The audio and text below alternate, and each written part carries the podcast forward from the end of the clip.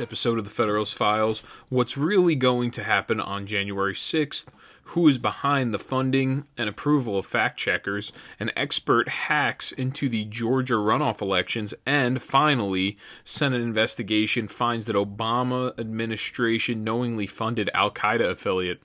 But first, we'll get to Mayor de Blasio saying the silent part out loud. That we need to profoundly change the distribution of resources uh, I like to say very bluntly, our mission is to redistribute wealth. A lot of people bristle at that phrase. That is, in fact, the phrase we need to use. There you go, Commie de Blasio. I think he actually calls himself commie. I think he actually identifies as a communist, to be honest with you.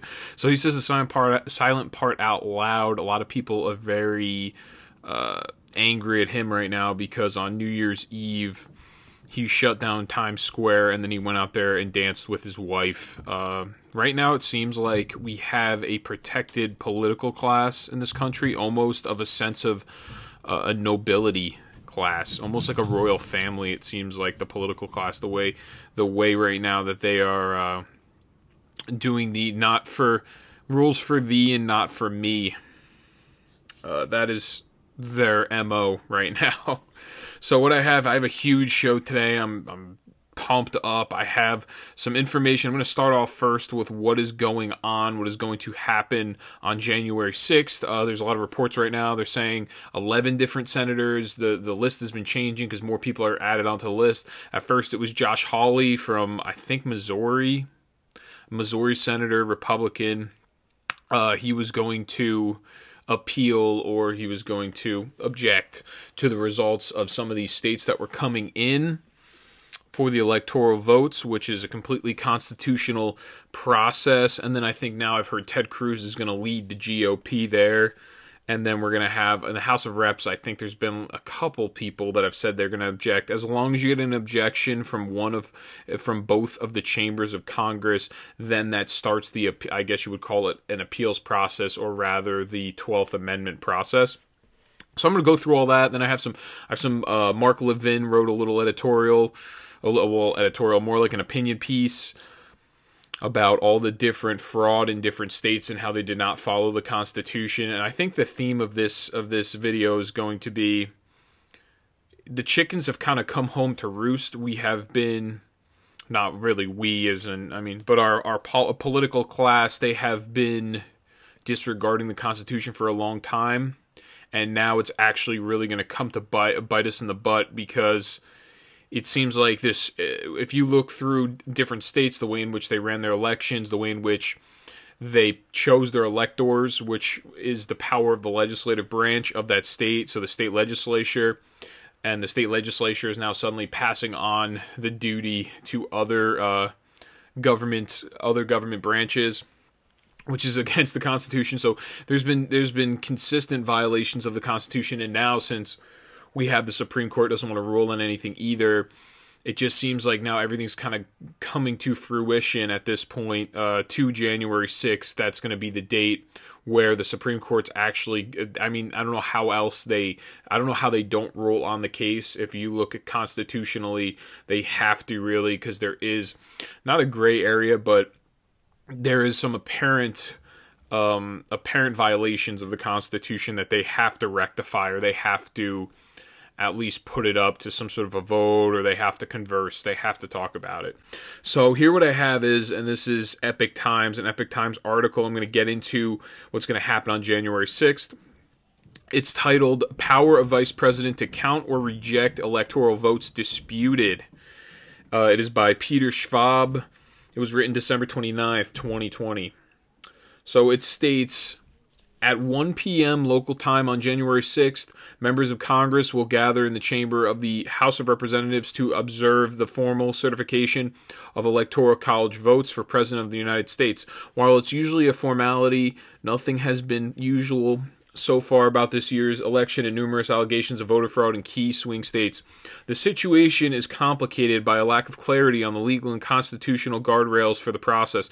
The joint session of Congress may well result in gridlock in which a clear winner of the race isn't announced at all. So, like I said, we're going to have two, both the. I'm trying to make this as clear as possible and explain it the best I can Uh, we're going to have two chambers of com- uh, Congress. You're going to have the House of Representatives, the Senate. They're both going to meet uh, to count the electors. The electors are supposed to be it's it's the power of the vice president, the vice president, or the president of they call it the president of uh, of the Senate, who is our vice president.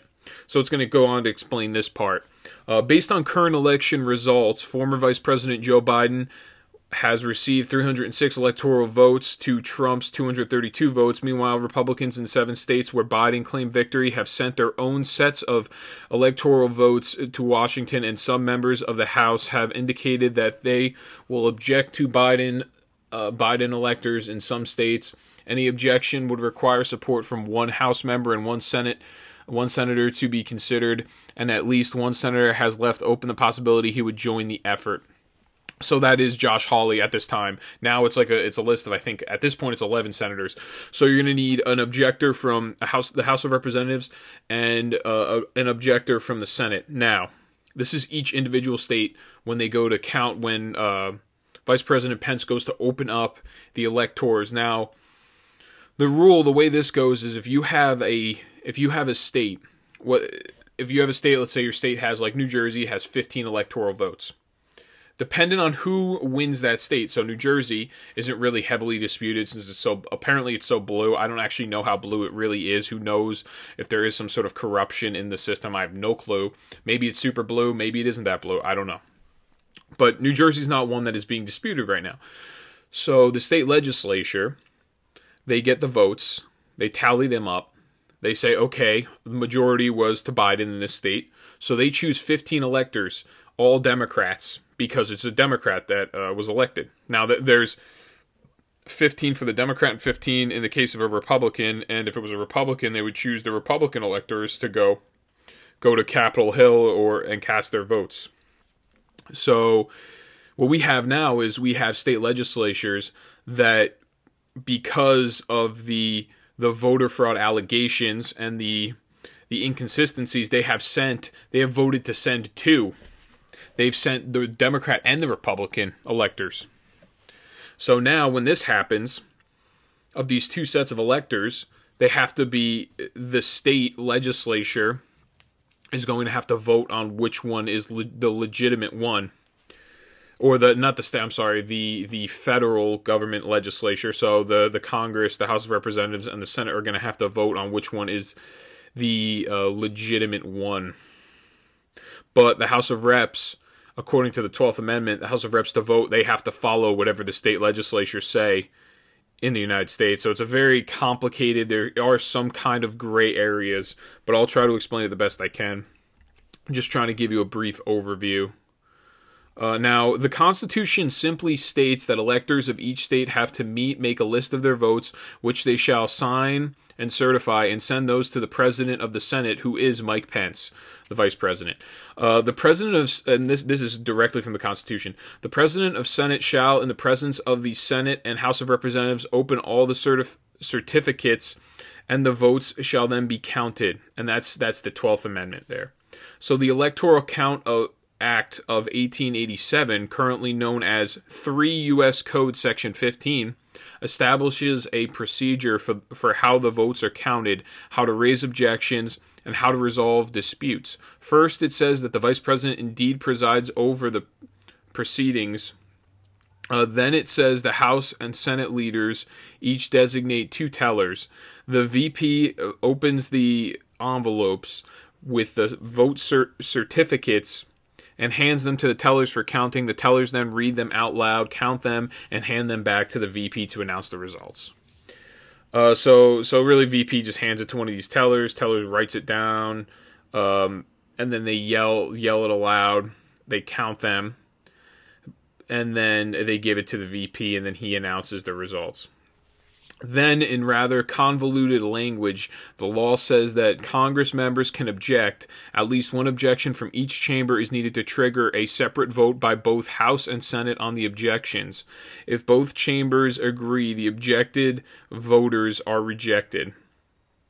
That's virtually out of the question given the Democrats' majority in the House.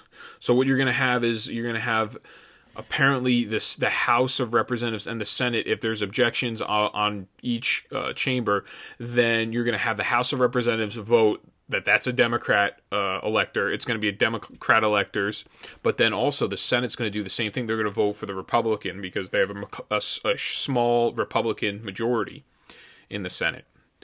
So because of that, it's going to offset each other. Now, then it goes on if two sets of electors are presented for counting, the House and Senate need to separately vote on which set is legitimate and which should be rejected. If each chamber votes differently, the set certified by the state's governors, the state's governor should count. That would hand the victory to Biden.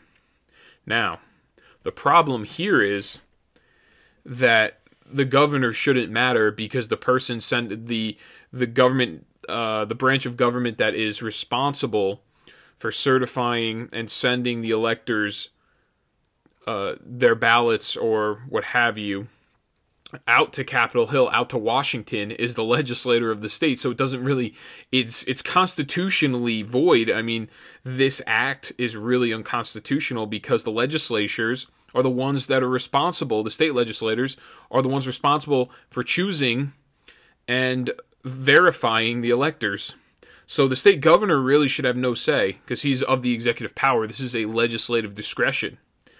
Um, and that's really where the problem arises. So then it continues. The problem is there's a voluminous body of legal analysis arguing that the Electoral Count Act is unconstitutional. Congress has no business granting itself the authority to decide which state le- which slate of electors is the correct one and which votes should be rejected, nor does Congress have the power to designate state governors as the final arbiters. A lineup of legislators and legal scholars have argued, which they're right, uh, because those are supposed to be certified once again in the Constitution. These, and this is like the electors clause of the Constitution. The electors are supposed to be chosen and verified by the state legislatures, individual state legislatures. So it doesn't make sense fe- that now this is suddenly a federal power where really it is it should get kicked back to the state. That's how it constitutionally that's how it should work. Uh, if if if the Supreme Court had some sort of intestinal fortitude, maybe they would actually do something. I don't know what they're going to end up doing. So I'm just trying to give you the background information, and and this is what's going to play out uh, on January 6th. Now, some jurists say it's the VP who has the sole discretion to decide which votes to count. The argument is that the framers intended for the VP to be the sole authority over the counting of the votes because the unanimous resolution attached to the Constitution said that the Senate should appoint its president for the sole purpose of receiving, opening, and counting the votes for president. Moreover, before the adoption of the Electoral Count Act, it was always the VP counting the votes Sometimes, despite major objections from Congress, Thomas Jefferson did so as the VP in the 1800 election, counting Georgia's constitutionally deficient votes and de facto securing his own presidency. I'm not really sure about all the information uh, pertaining to that. See, I don't really. Some jurists, meaning uh, practitioners of law, think that it is the VP's sole discretion to count the ballots and and verify every single one of them. And I, I personally, me, that doesn't make any sense because then you're you're giving the sole power all to one individual who is the VP, and then that's a system that can easily be corrupted. So I don't know really who came up with that, who what jurist believes that.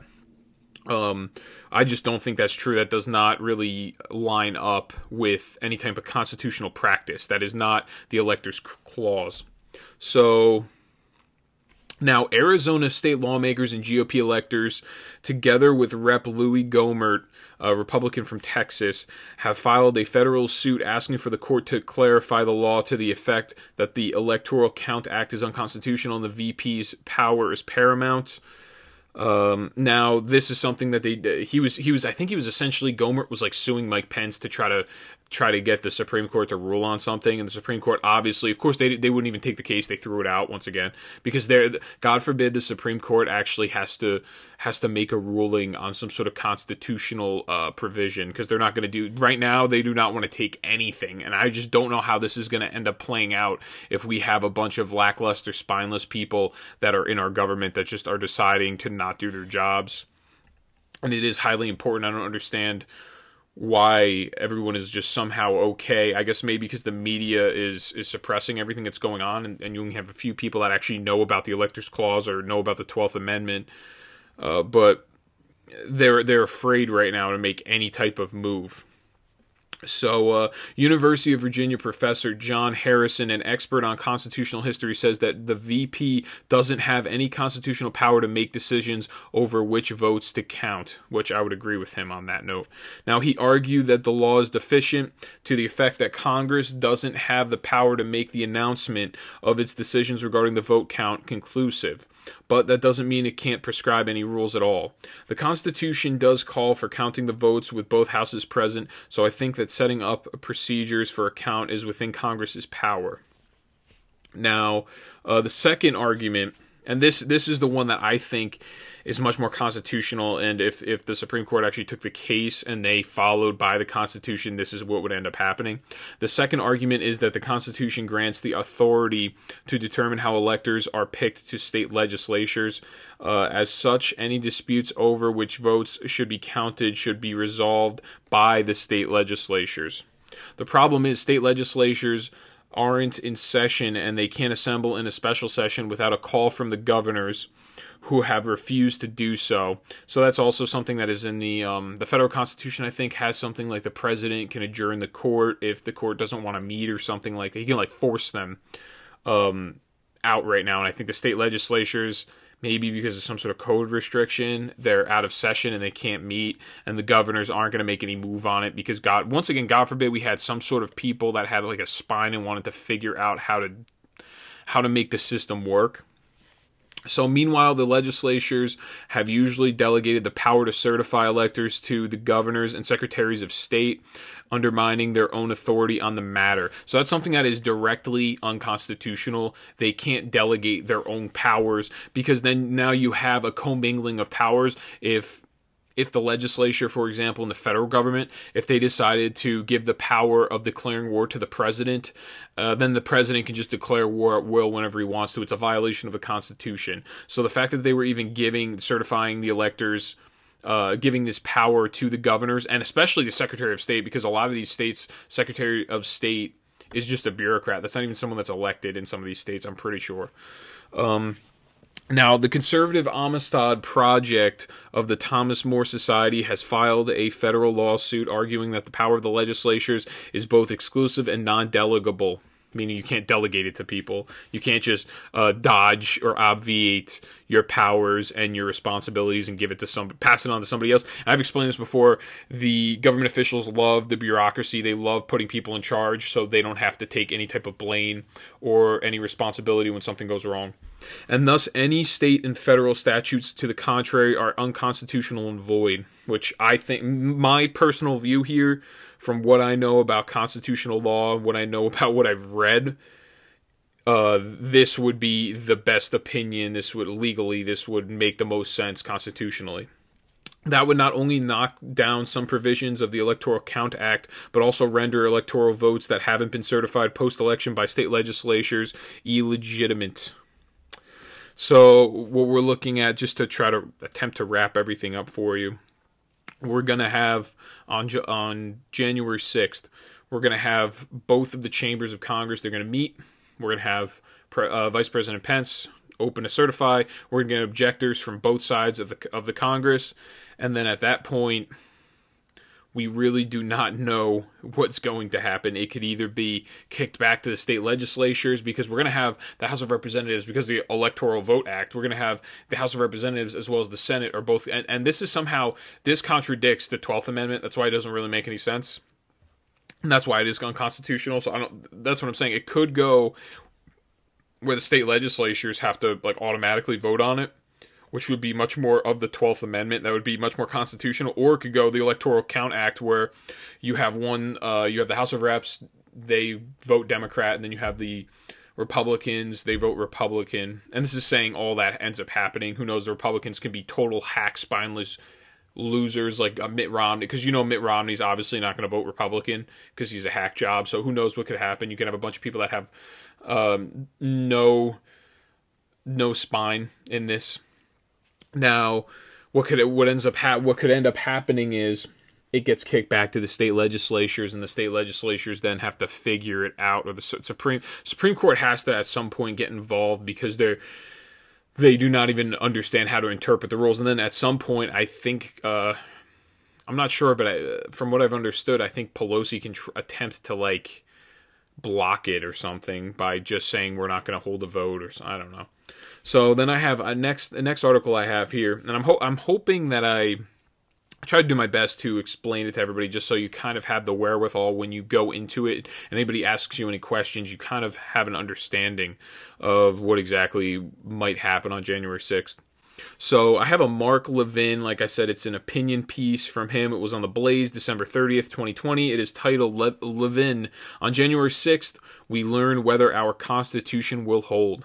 And he's going to explain it a little deeper and, and further and the reason why our system's set up the way it is, which I've explained it, but it, he puts it in a really good context because he is uh, he's a lawyer. Now, specifically, Article Two, Section One, Clause Two of the federal Constitution could not be more explicit. It states in pertinent part, and I quote: "Each state shall appoint in such ma- manner as the legislature thereof may direct a number of electors." Equal to the whole number of senators and representatives to which the state may be entitled in the Congress. So that's exactly what I was talking about. The state legislatures, they're the ones that they select the number of electors. That is a legislative power. That is their power. Specifically, it cannot be um, it cannot be delegated to somebody else. Now, this language was purposeful he states During the Constitutional Convention, there were various proposals suggested for the electing a president should the president be directly elected by the people. That proposal was rejected out of concern that such a purely uh, democratic process could be hijacked by a temporary majority. Should the president be chosen in the first instance from within the national legislature? That proposal was also rejected on the grounds of separation of powers because then uh, the national legislature essentially would hold the power over the president because they would be electing the president.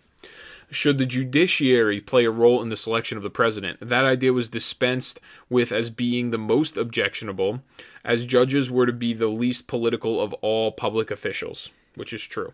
Now, the framers deliberately uh, and with much thought created the electoral college process in which the people and their elected legislatures, both state and national, would play important roles.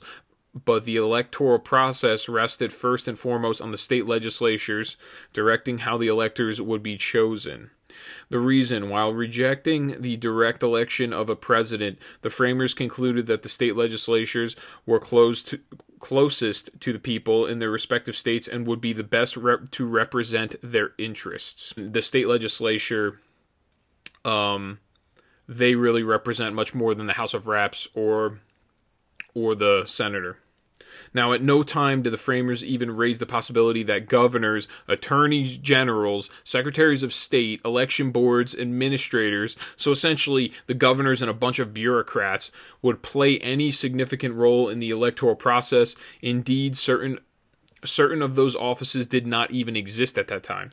So, moreover, as I said, the courts were rejected out of hand. Thus, such an important power was to be exercised exclusively by the state legislatures he goes on, and this is where he goes on to explain each individual state and how they really. Um, how they all violated the Constitution in one way or the other. So in Pennsylvania, considered the battleground of the battleground states, the Democrat governor, attorney general, and secretary of state made and enforced multiple changes to the state's voting procedures, all of which were intended to assist the Democrats and Biden. The Pennsylvania Supreme Court, whose seven justices are elected, has a five to two Democrat majority. In 2018, there was a big push to get uh, by the Democrat Party to fill the three seats with Democrats, and they succeeded. Thus, is that's the reason in Pennsylvania it's surprising because it is uh, pretty red in a lot of areas that they have a five to two Democrat majority. Uh, just months before the elect the general election, that court rewrote the state election laws to eliminate signature requirements or signature matching, eliminate postal markings that were intended to ensure votes were timely, and extended the counting of mail in ballots to Friday at 5 p.m. Um, now, state law had a hard date and time election day on Tuesday, which ended at 8 p.m. Eastern Time, thereby fundamentally altering Pennsylvania's election laws and nullifying the federal constitutional role role of the Republican legislature. Uh, essentially, anything that's done by a governor or even by a, a court in uh, in Pennsylvania to change voting laws, to change any law really in, in a general sense, unless if you can point to a constitutional mandate like the the court in Pennsylvania has to abide by the federal constitution, it also has to abide by the state constitution. Now, the state constitution, if there's something constitutionally in there that can change that that they can change the law, the court if it's constitutional. It has to be legit derived from the Constitution, and then they kind of set a precedent through case law, and then that changes the law. But here they did not change the law by pointing to anything that is constitutional, and the governor has no right or no power to change the law in any way. That is all of the legislative power of the legislative character.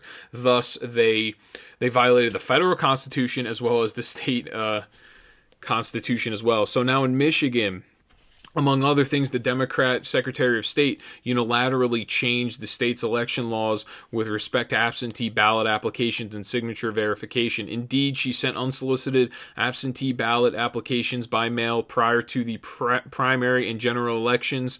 State law required would be State law required would be voters to request such ballots. She intentionally circumvented the Republican state legislature and violated the federal constitution by issuing over 7 million unsolicited ballots, thus, um, once again, violating not only their state constitution, because their state law required that you had to request such ballots. So she sent them all out unsolicited.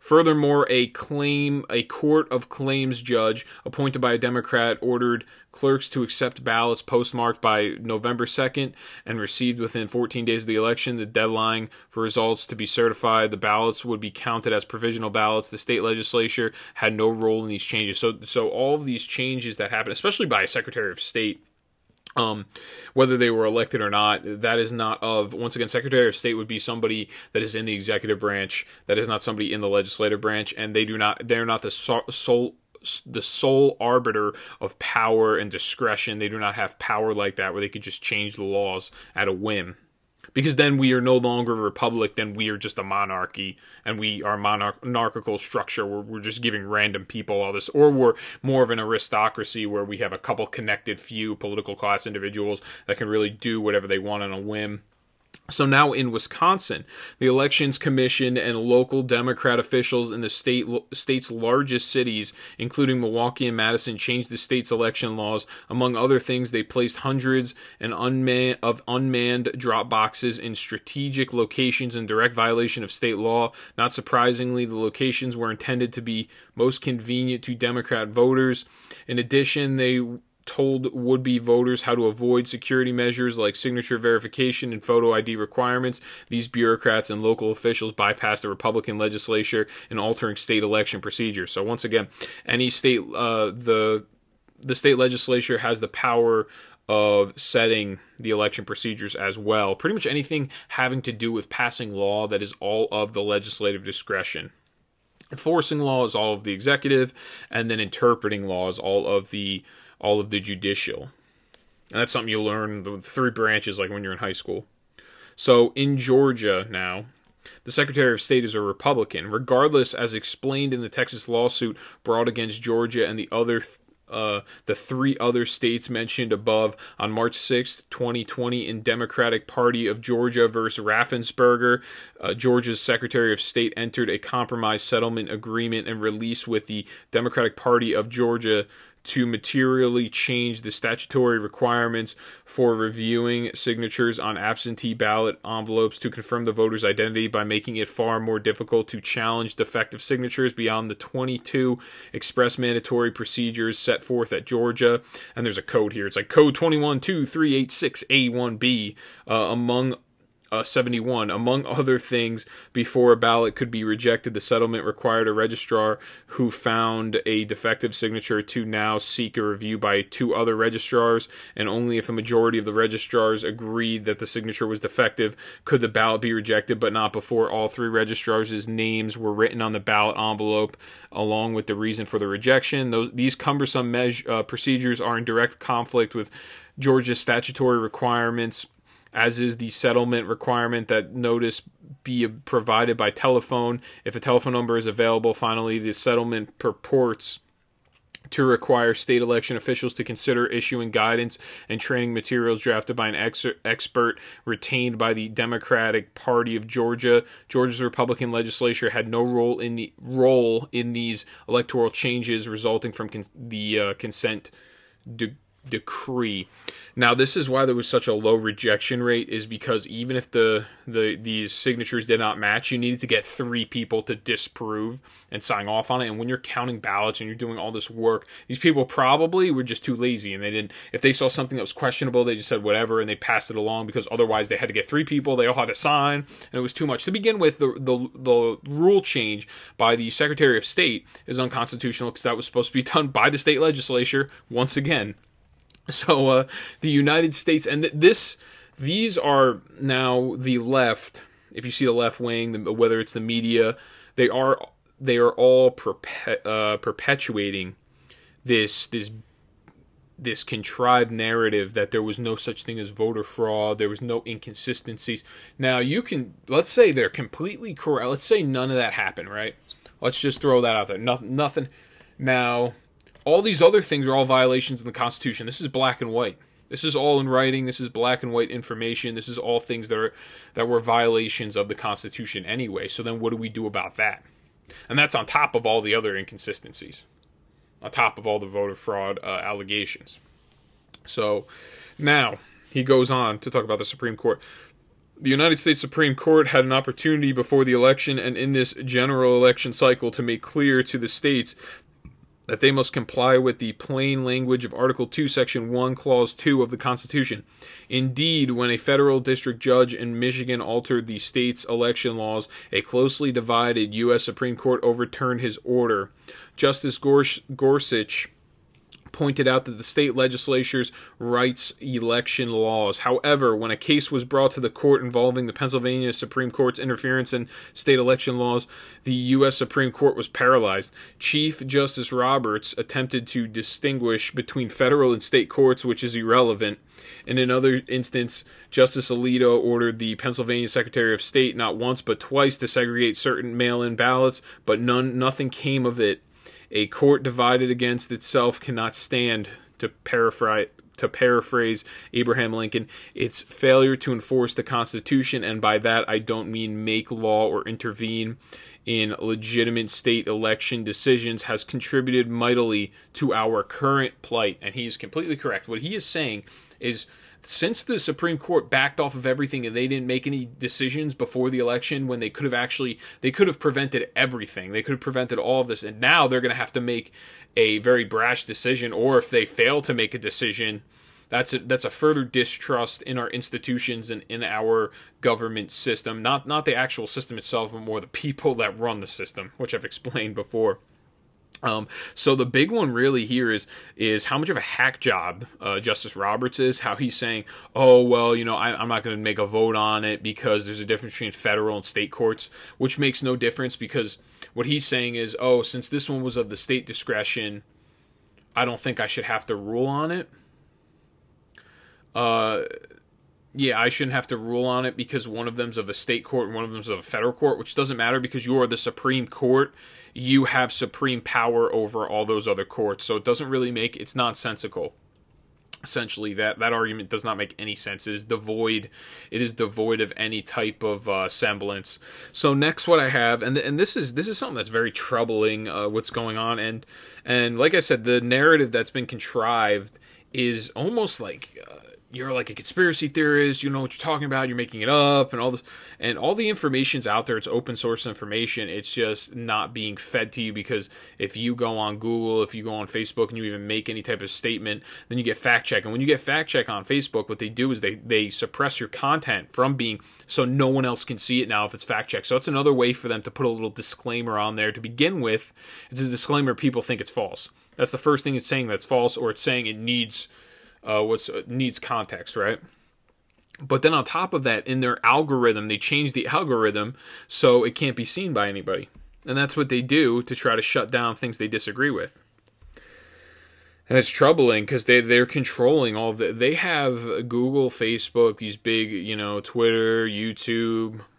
Uh, they have this huge. They really are making campaign donations through the Democrat Party. They have a huge impact on the way people think, on what they think.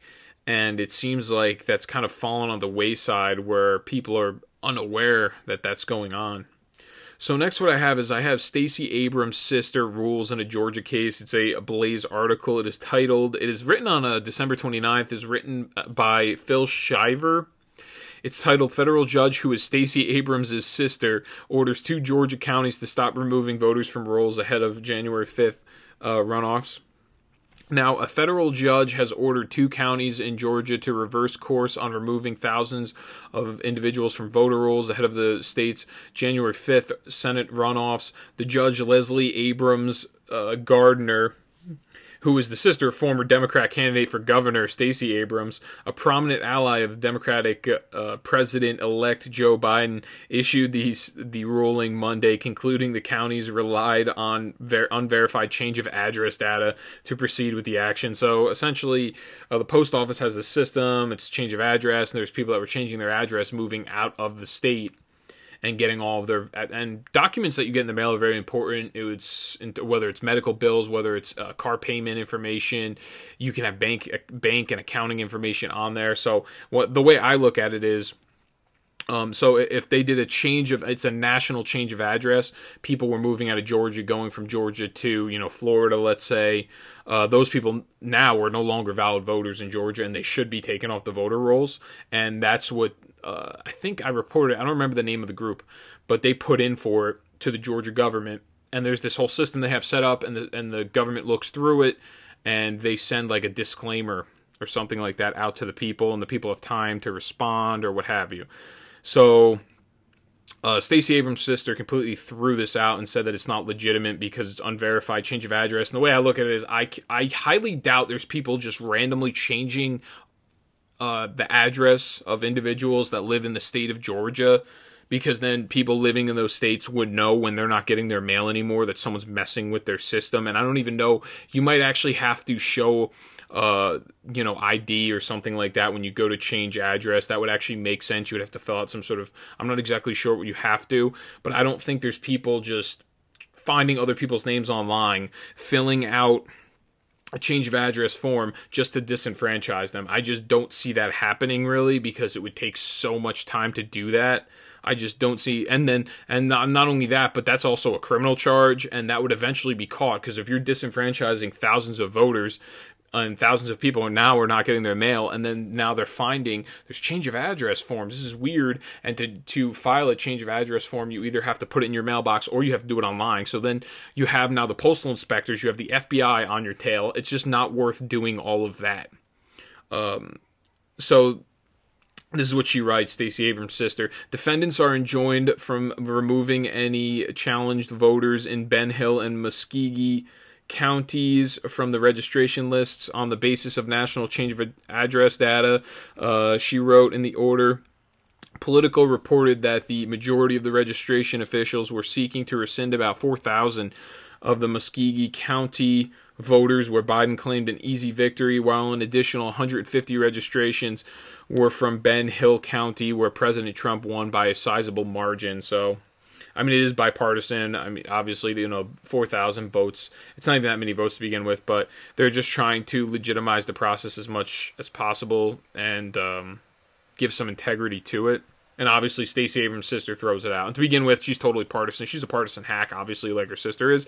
And that is another thing that I didn't mention, but the the Secretary of State in Georgia. They said he was a Republican. You know, he's accountable for these changes in the rules. This guy is uh, reportedly, historically, he's just a rich dude that just wanted a position in government, and his family's like connected. So he's not really a real Republican. Uh, there's some weird stuff with Kemp too. Apparently, I don't know. I don't really want to get into it, but this guy's not like a real Republican. He's not like a die in the wool Republican. He's just kind of a country club rich guy that got into the position because he knew people and then he campaigned. You know, another thing to add to his resume, essentially. Uh, continues here. The election boards in each of the counties had approved motions filed by local voters claiming the registration should be removed based on data from the United States Postal Service's uh, national change of address database that allegedly showed the individual had moved out of the county in her Monday order, Gardner ruled that the evidence in each case was not conclusive enough to support the removal and noted that the removals may have violated federal law because the voters were not given proper not- notice as is required within 90 days of a federal election. Um, what they're really afraid of, I think, in Georgia is that some sort of, I guess, I don't know if they have an unsolicited ballot system. I'm not exactly sure. But the real problem with this more than anything is the fact that this lady was not recused uh, Stacey Abrams' sister. Now, earlier on Monday, the Muskegon County Election Board filed a motion requesting Gardner's recusal. And and this is Muskegon County Elections Board. Now that is that is somebody that is a county that Biden won in. So you have people that I would assume are Democrats requesting her not to be there uh, from the case given her connection to Abrams, but the request was denied. Abrams, after losing her run uh, for governor in 2018, has become a vocal proponent of increasing voter registration in the state. Earlier this month, Georgia's Secretary of State's office announced it had launched an investigation into the New Georgia Pro- uh, Project, a third party registration group founded by Stacey Abrams for repeatedly and aggressively seeking to register ineligible out of state and deceased voters ahead of the runoff election. So you have you have Stacey Abrams, the founder of you know Stacey Abrams, essentially her agency this third party registration group that she that she started herself is trying to illegally um, register people to vote now, in the motion, lawyers for the board described Abrams as a Georgia politician and voting rights activist who was the Democratic candidate in the 2018 Georgia gubernatorial election and has since engaged in various highly publicized efforts to increase voter registration and turnout for the 2020 general election in Georgia. So that's really it. And next, what I have. And now this is gonna I'm gonna continue on this note. I got a couple weird, confusing situation going on in Pennsylvania, but just to add, now, from what I understand, I think they're going to have some. They're they're going to be running the same Dominion machines in Georgia, and there's an expert witness testimony. Uh, the gentleman's name is Jovan Pulitzer. Pulitzer. His expert testimony. I guess he knows some sort of he knows stuff about cybercrime. He apparently he's an inventor. He created this this device that scans QR codes and then it gives you information based on the scan, something like that. I don't remember exactly. But here's what he has to say about the Dominion voting systems. Uh, teams working on this and our technology teams into it. And as was broke uh, early in the week and last week about connected devices, at this very moment at a polling location in the county, um, not only do we now have access through the devices to the poll pad, the system, but we are in and it's not supposed to have Wi-Fi, and that's not supposed to be able to happen. So we've doc- documented now. It's communicating two ways in real time, meaning it's receiving data and sending data. Should never happen. Shouldn't be Wi-Fi.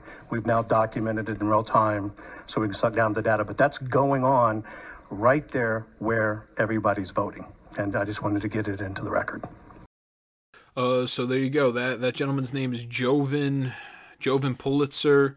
Uh, he's ex that's his expert testimony. What he's saying essentially is these machines right now in Georgia for this this runoff election, we were able, I guess, whoever his white hat hackers. It is connect. First off, it's connected at this point right now. It is connected to the internet. It is receiving data in, and it is also sent, so it is uploading as well as downloading. It is sending it out, and it is also receiving it. Um, so at this point, we really, he's pretty much saying, and that's something that should not be going on. So they could probably at this point uh, change and manipulate whatever results they wanted to, or or add or you know uh, delete votes if if they really wanted to. So that's just something there, and and I think from what I understand, they might actually be doing an audit of these of these voting machines. Maybe I'll get back to you on that because I'm not exactly sure. But I was reading some stuff saying they might be doing an audit on the voting machines now because of all of that information that just came out. So now I have another um, voting inconsistency, and this is something that Trump tweeted out. He got fact check on because what he was saying was uh, 200,000 people uh, voted more than are registered to vote, which wasn't true. But they do have the total ballots cast. Um, they have the county data is coming up, and this is in Pennsylvania. I'll have everything that I'm referring to as well. It'll all be in the description below. I'll have it labeled under show notes. That's all the things that I refer to. And this this was um, off of this was off of an immediate release document from PA lawmakers on Harrisburg. They say the numbers don't add up. Certification of presidential results premature and in error. A group of state lawmakers performing extensive analysis of election data today revealed troubling discrepancies between the number of total votes counted and total total number of voters who voted in 2020 general election. And as a result, are questioning how the results of the presidential election could possibly have been certified by the Secretary of the Commonwealth, Kathy Boockvar which once again, I don't know why these results are getting certified by Secretary of Commonwealth. They should be certified, and Governor Tom Wolf. They should be certified by the legislature. Once again, another thing that's going wrong. You know, uh, these findings are in addition to prior cons- concerns regarding actions by the Supreme Court of Pennsylvania, the sec, uh, the secretary, and other impacting the conduct of the election. A comparison, and this goes on to explain it, a comparison of official county election results to the total number of voters who voted on November 3rd as recorded by the Department of State shows that 6.9 million total ballots were reported as being cast while the system records indicates that only 6.7 uh, million total votes actually voted. So the actual system of how many people voted says 6.7, but then when you go to check the number of ballots that are recorded, it says 6.9. Uh, among the 6.9 total ballots cast, 6. Point, so it's 6 uh, 0.96, 6.931 total votes were counted in the presidential race, including all three candidates on the ballot and write in candidates. The difference of 202,000 more votes cast than voters voting, together with the 31,547 over and under votes in the presidential race adds up to an alarming discrepancy of 170,000 votes, which is more than twice the reported statewide difference between the two major candidates for president of the United States on November 24th, 2020. Boockvar uh, certified election results, and Wolf I- issued a certi- certificate of ascertainment of presidential electors, which, once again, that's something that is supposed to be of the legislative discretion stating the Vice President Joe Biden received 80,000 more votes than President Trump. So we're looking at an 80,000 vote discrepancy. Now, this difference in the voting systems, the counties came through with all the data. It is is 170,000 votes. So that's well with you know outside the margin of victory, uh, or within the margin of victory. If let's say half those votes even, uh, I don't know, whatever the percentage would be needed uh, for Trump to end up winning over there. So I'm going to also have a visual up here on the screen, and it kind of explains it better for you. Um, yeah, so so you got you got total ballots cast. That's the county data, the Sure Data system, and that's the people that you know. That's the verified the voters that actually voted is 6.7, and then the county data is 6.9 million, and there it looks like a 202,000 vote discrepancy there. So uh, yeah, it's absurd. But what do you? Oh man, it's outrageous. Now, so next, what I have is, uh, and th- this this one's awesome. This is an awesome article that I found. I found this on the Epoch Times. Peter Svab, the same exact guy that wrote the last, the very first article I went over having to do with uh, the Twelfth Amendment and what's going to happen on January sixth. And I think I'm going to cut that clip down, maybe, and I'll make it shorter so so people can listen to it. So Facebook, it's titled "Facebook Fact Checkers Dominated by Left-Leaning Funding, Personnel, Organizations." So the Media Research Center, a right-leaning media watchdog, identified nine Facebook fact checkers relevant to American content: Reuters, USA Today, Lead Stories, Check Your Fact, FactCheck.org, PolitiFact, Science Feedback, the Associated Press, the and AFP Fact Check. Only one of the orga- organizations has a right-leaning background. The Daily Callers check your fact. So, so there's one out of what is that nine is actually uh, right-leaning. Now, Facebook didn't respond to a request for further information, such as its full list of fact checkers and how much Facebook pays them for the service. Some of the fact checkers have indicated that they are getting paid by Facebook. Um, now, posts flagged as false by partners not only get furnished with the warning label and a link to the fact check, but also throttled on the platform, meaning Facebook significantly reduces the number of people who see it. And I explained this before. When it gets flagged, and also on top of that, it gets the little disclaimer. Now it gets it's throttled, as in it reduces the amount of people that can see it. It's suppressed. Uh, the fact checks have been a matter of controversy in 2019. Facebook throttled the page of anti abortion group Live Action after two of its videos made a claim labeled false by one of the fact false quote unquote false and then and then they'll go through and they'll say it's lacking context and which pretty much just means we subjectively uh, we can't find anything that factually is actually cr- incorrect with this but we think that you're trying to lead people into a false narrative which is something that the media does all the time. Uh, so it later turned out that the fact checker relied on comments by two abortionists uh, in response the American Association of Pro-Life uh, OBGYNs issued a letter saying the videos were justified in saying that abort- abortion is never medically necessary. Wow. there you go. So uh, now Facebook recently positioned itself as a major and unprecedented influence in the lead up to the 2020 presidential election after its CEO, Mark Zuckerberg, announced new election related content rules, a $300 million donation to local election offices, and a drive to help 4 million people register and vote this year. Uh, some experts have already started to raise alarm about Facebook's influence on the election process. Facebook's fact checkers need to be certified by the International Fact Checking Network. So, this is very interesting.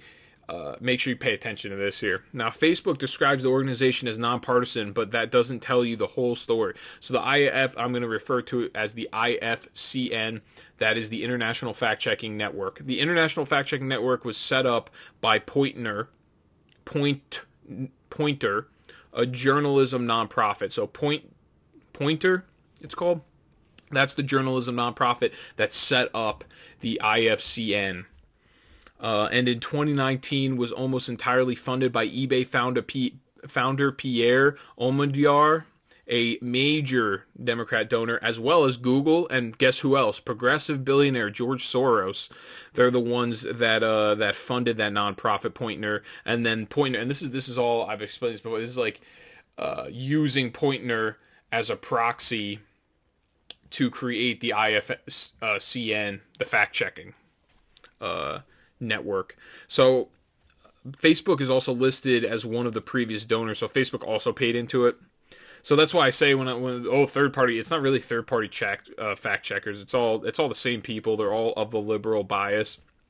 Now, who gets certified and who doesn't is decided by the IFCN's seven member advisory board made up of representatives of fact checking organizations, one from Africa, one from Bosnia and Herz- Herzegovina, one from Spain, one from India, one from Latin America, and two from the United States. So out of all these people, you have only two of them are from the United States.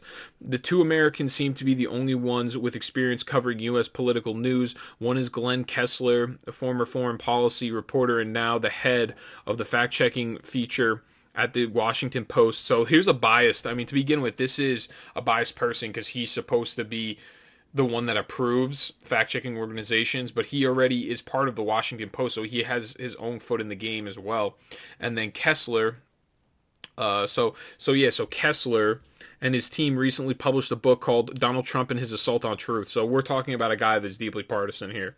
So the other American is Angie Drobnic Holland, editor in chief at PolitiFact. Once again, that is another partisan because PolitiFact is a left wing source, which is owned by Poynter. So that's great. So PolitiFact is owned by Poynter, and Poynter is is funded by George Soros as well as Pierre Omidyar, who is a huge Democrat donor and the owner of uh, eBay, as well as Facebook. Also, also gives money to Poynter. It's weird because Facebook really it's their own proprietary. If if they're giving money to these agencies, then that means it's really their own proprietary fact check. They can tell them how to fact check if they really wanted to. Um, they don't really have to probably because these people are so left wing and they're so down with the cause that it doesn't matter. They are, are willing to to uh, destroy their own integrity by lying. They don't really need to be coerced by money. Now the the other American is Oh yeah, that's that's what I said. So since September 2018, PolitiFact has conducted more than 1,400 fact checks for Facebook, with 84% giving the verdict of false. Its largest financial sponsor is Omidyar's Democ- Democracy Fund. So from what it looks like, PolitiFact.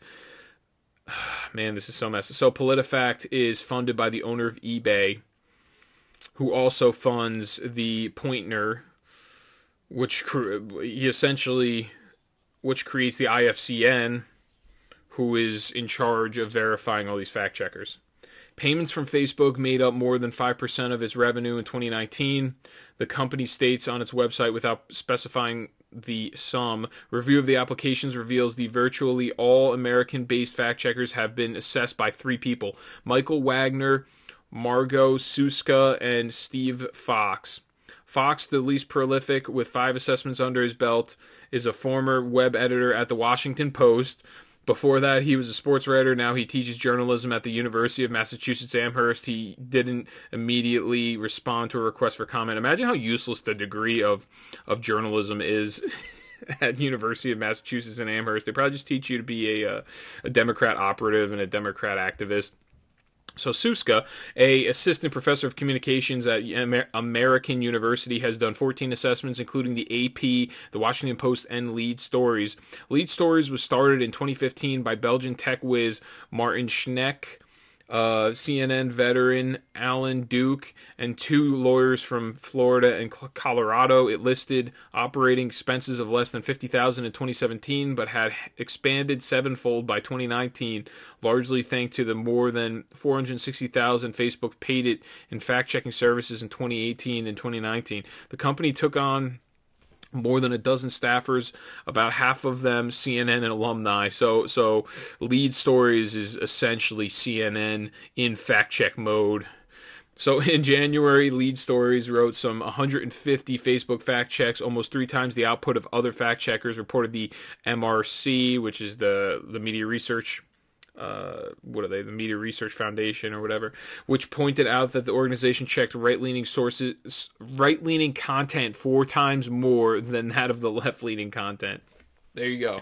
So right leaning content gets fact checked, and, and it's not even it's not even they don't even do the fact check verifying false or true. Now they do add context or or misleading story, even if your facts are true.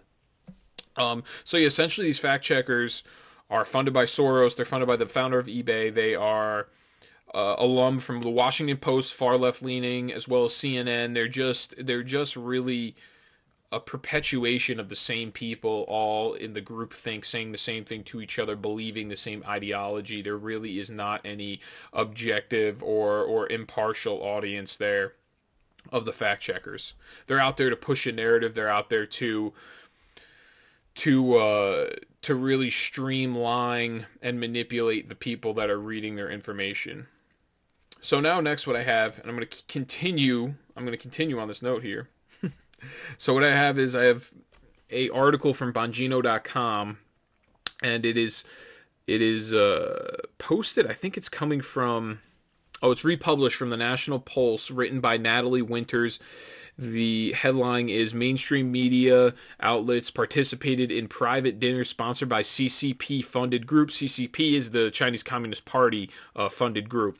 Now, a host of corporate media outlets, included, including CNN, the New York Times, the Washington Post, and MSNBC, have participated in private dinners and sponsored trips with the China United States Ex- Exchange Foundation, a Chinese Communist Party funded group seeking to garner favorable coverage and disseminate positive messages regarding China, the National Pulse can reveal.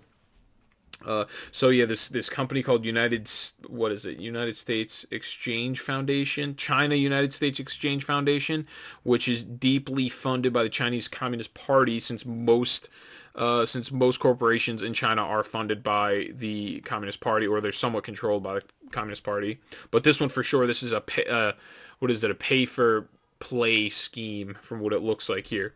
Now, other outlets involved in the propaganda operation included Forbes, the Financial Times, Newsweek, Bloomberg, Reuters, ABC News, The Economist, The Wall Street Journal, AFP, Time Magazine, LA Times, The Hill, BBC, and The Atlantic.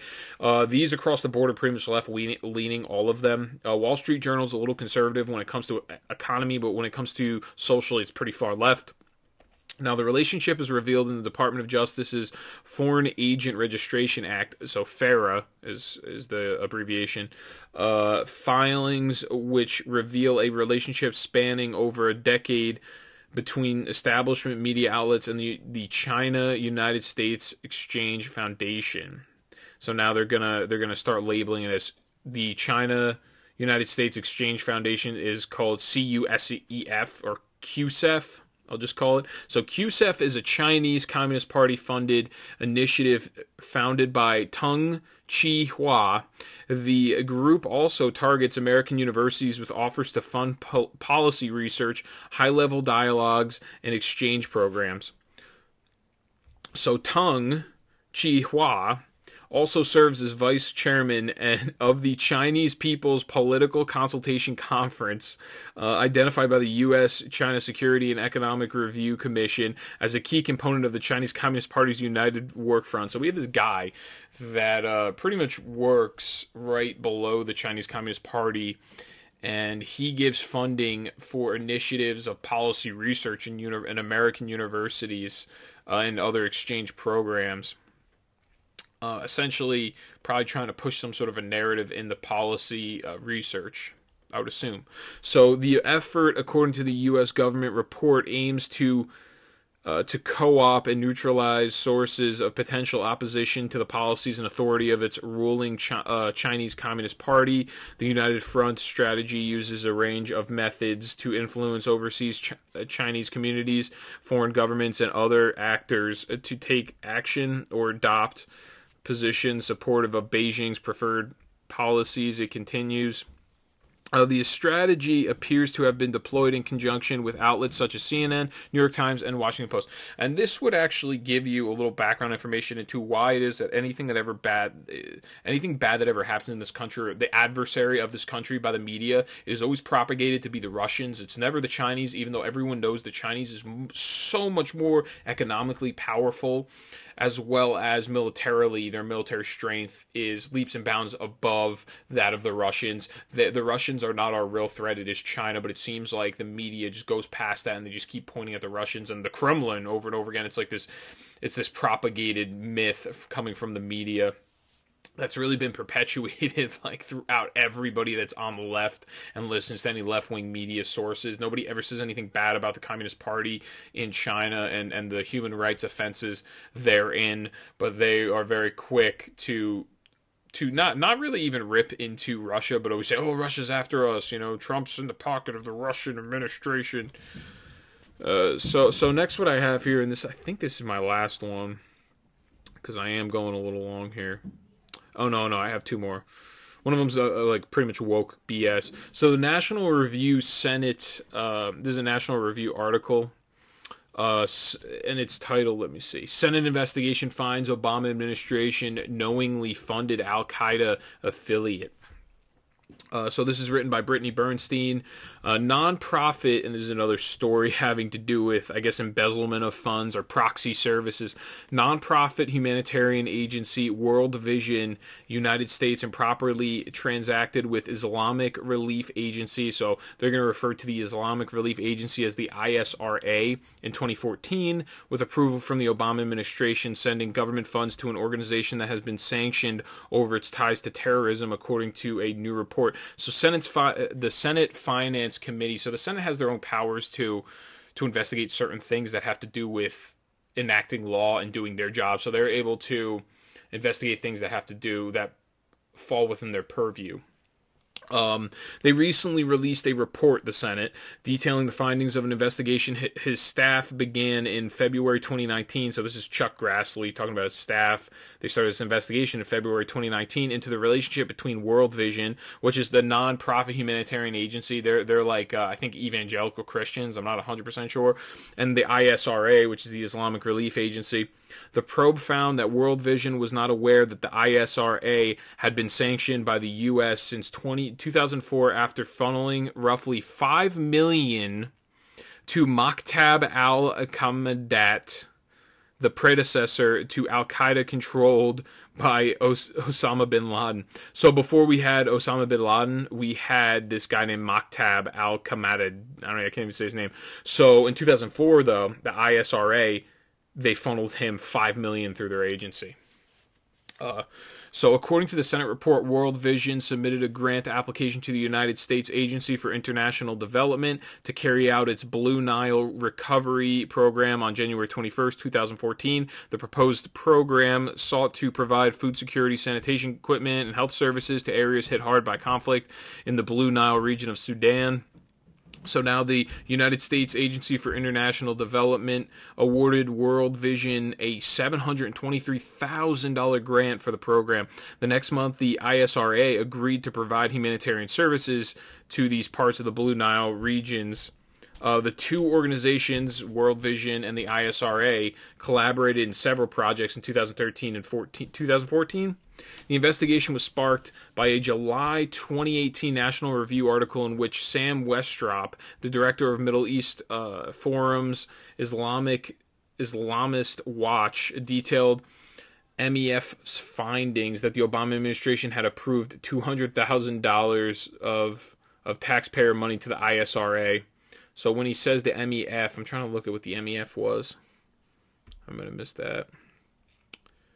I remember reading it is kind of hard to follow this story because there's so much money move and that's the point of it is these these agencies they move money around but from what it seems like world vision didn't actually know that these people were on a watch list and when they looked for the money this is what should have happened when you go to look for relief or or some sort of um some sort of grant from the government, you actually have to give them reasons for why you're getting the grant. So so they probably put down the ISRA, I'd assume, and I think it goes on to say that government officials specifically here it is.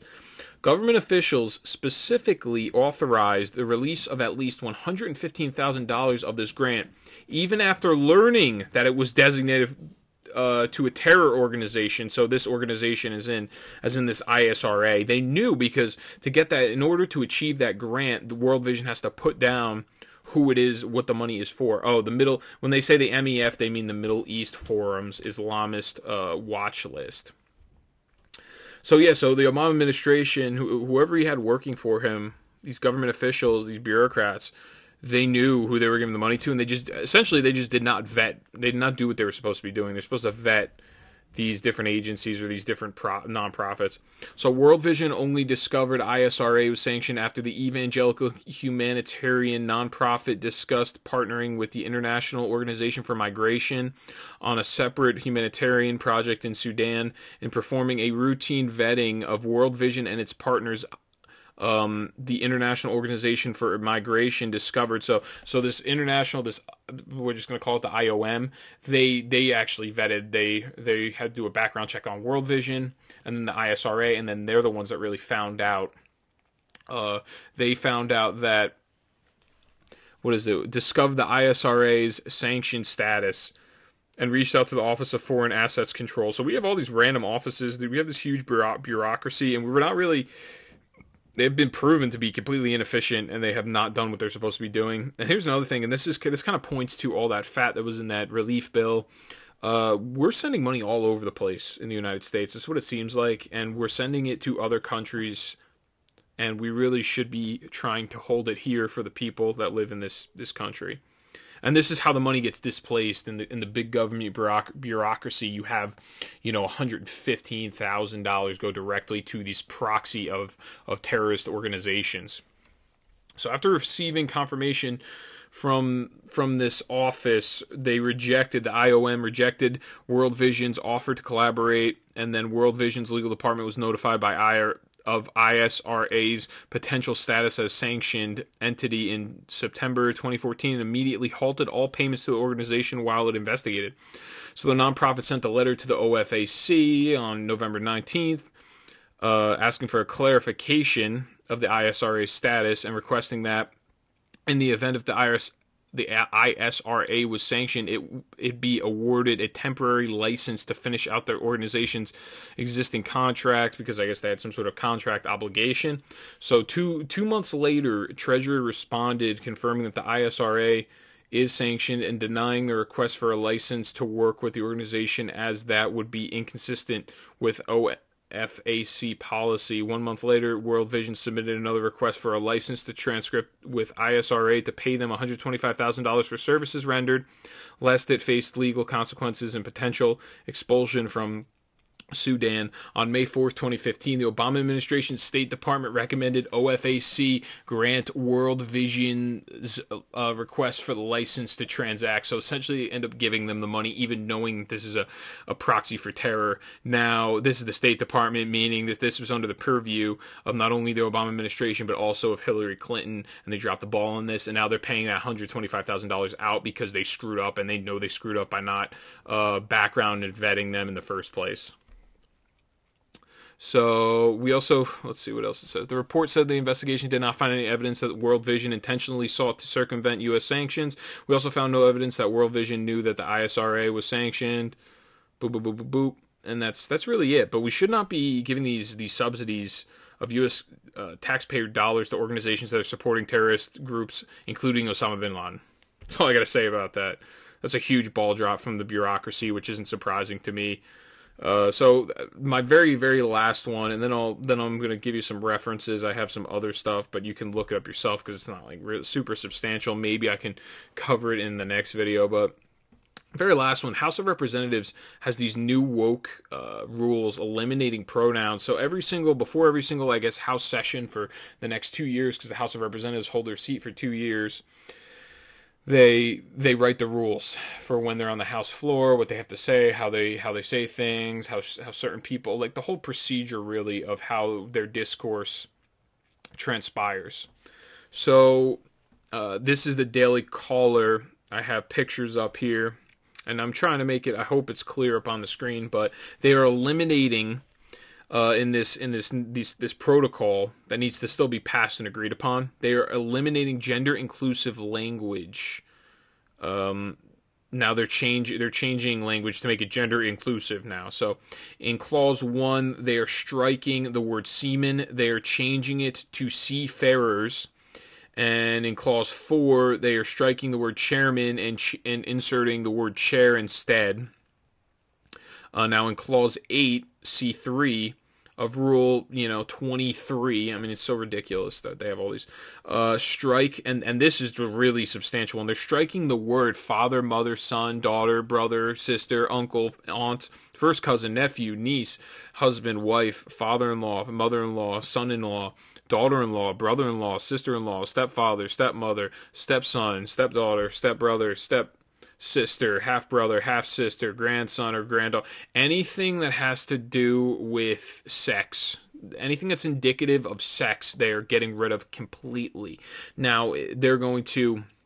And then there's another, and, I'll tell you what the, they're going to do in result, what the remedy is. So then there's another rule here: strike the word, get rid of submit his or her resignation, and just insert resign like this person resigned instead of writing this person submitted their resignation.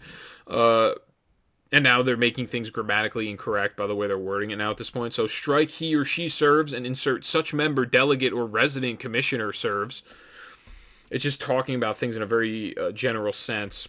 Now, strike he or she holds and insert such member, delegate, or resident commissioner holds. And then it says uh, strike father, mother, son, daughter. Oh, yeah, I already explained that. So instead, to respond or to. Uh, I don't have the other part. There's another part that's like that's absurd. What they're to use, the words that they're to use instead. If I could try to find it here, I'm trying. My apologies, everybody. Uh, but yeah, you, they give the alternate word usage, and it's it's it's ridiculous what they're gonna want to use. Uh, daughter, daughter, parent. Okay, so what they're gonna do now, instead of having half brother, half sister, sister, brother, mother-in-law, so now they're gonna insert this. These, these are the words they're gonna use instead to explain everything. So if you have a, a mother or father, you need to actually indicate which of the two it is. But now they're just gonna use the word parent uh, instead. So parent, child, sibling, parents, parents, sibling instead of aunt or uncle. Uh, first cousin, siblings, child instead of niece or nephew. Uh, spouse instead of husband or wife, which really doesn't make just makes this isn't even for uh, really this is not for the L or the G of the LGBTQ community. This is for like the Q part of the community or people that just don't identify as anything at this point. Um, so now they have what is a spouse, parent in law instead of a father in law or mother in law, child in law instead of yeah, that's that's weird or adoptive child or, or what have you. Um, or oh, they're going to use that instead of stepson or stepdaughter. They're going to use child in law, a sibling in law instead of use brother or sister in law, step parent instead of stepfather or stepmother, stepchild instead of stepson or stepdaughter and step sibling, half sibling, and grandchild instead of saying my grandson or my granddaughter. So that's what they're doing now at this point because of wokeness and political correctness. So we're trying to change uh, the English language. We're trying to change the language in general, and this is something that has been set in stone.